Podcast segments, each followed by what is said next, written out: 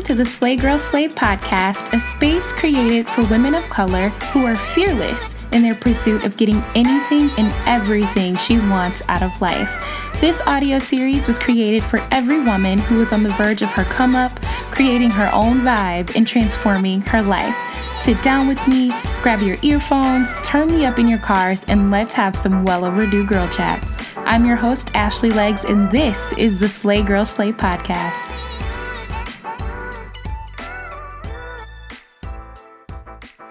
Hey, boo, it's Monday. Welcome back to the Slay Girl Slay podcast. It's a new week, which means you should have some new goals and ready to slay the week ahead. Wishing you a great day today and a beautiful week, and just hoping that you're out there feeling good and no one is messing with you today. And if you didn't feel the love from someone else today, know that I am sending you all the love that you need and all of my good vibes. Okay, so I have a story to tell you, and I, I, won't be long this week, but I have a story to tell you, and I hope that you listen with an open heart and open mind. Uh, but there is uh, a few things that are very distinct that happen in this story um, that are that are mind blowing to me, but uh, a true testament to the fact that whatever you put in, you will get right back.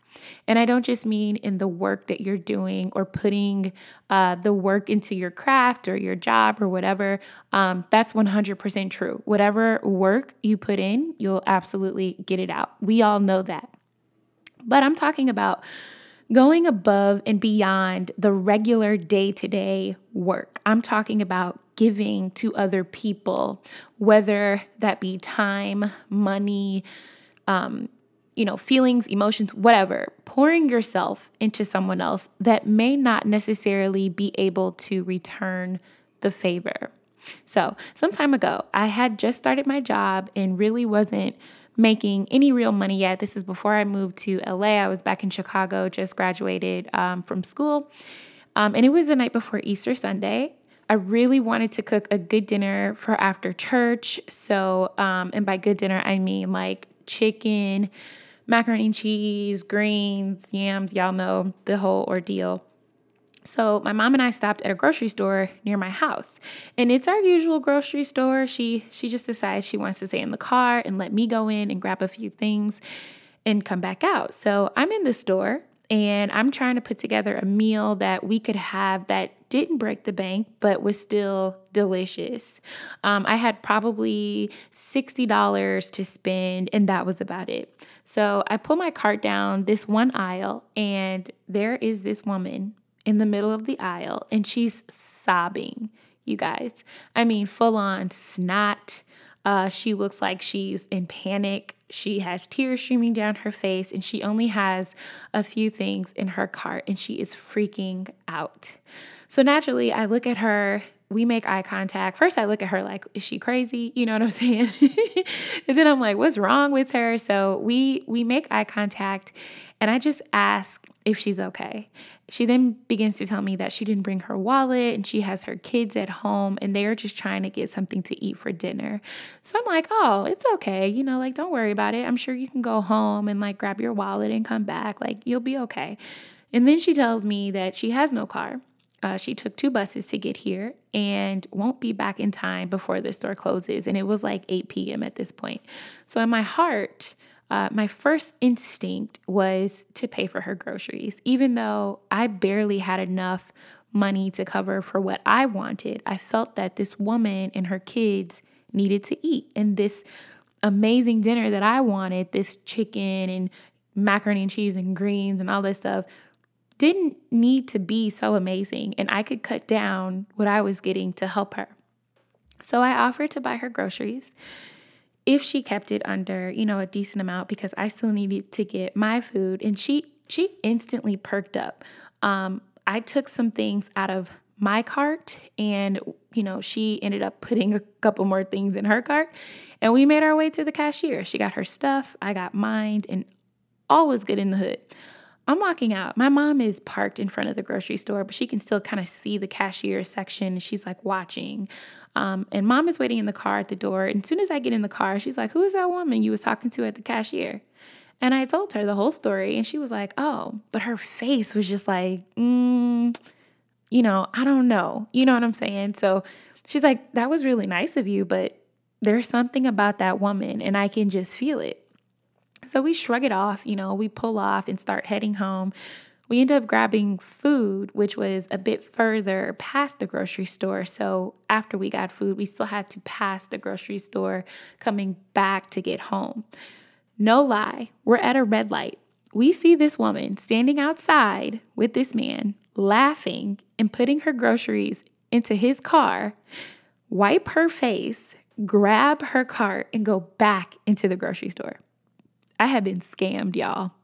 Now, I don't know about y'all or if y'all have ever been scammed, but when someone scams you out of some money, especially money you really didn't even have, it is not a good feeling. So I'm pissed, right? I'm hot. I'm like, Ma, turn the car back around. Let's go back in the store. I'm ready to give this woman a piece of my mind. And she keeps driving. She's like, relax. What made you pay for her groceries?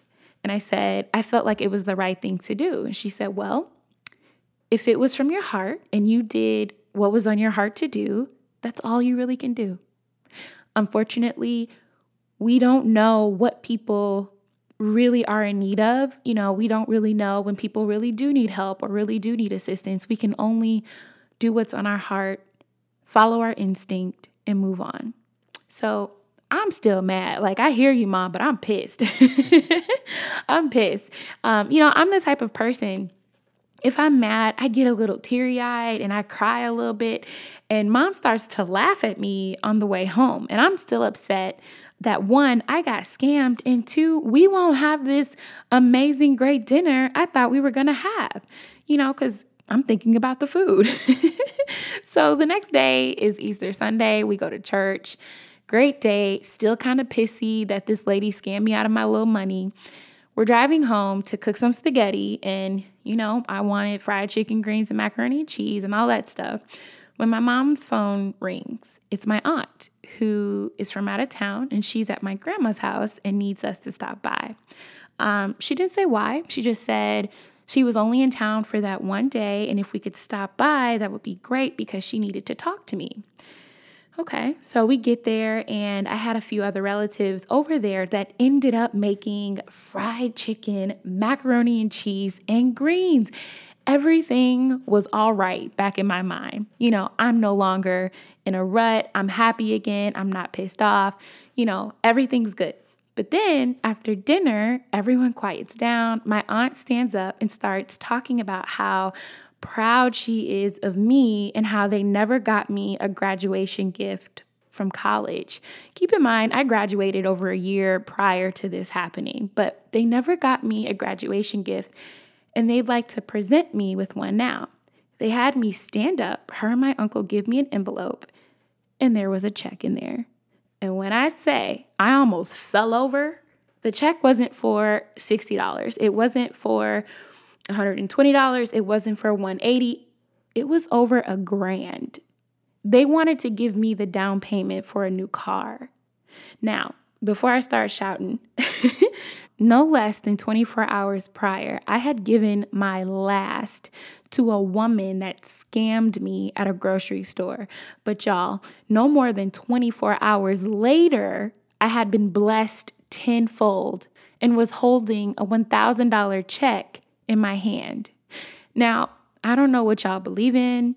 I can only share about my beliefs in God and what God has done for me personally. And I fully, fully respect your beliefs and hoping that whatever you believe in cultivates the faith that you need. But I believe in God.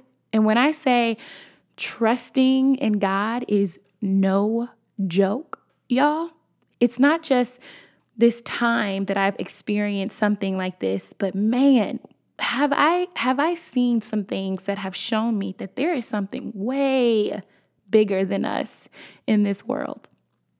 And so after the tears and the thank yous and the hugs and the just pure disbelief, I sit back down next to my mom and she leans over and she whispers, "Give and it will come back to you."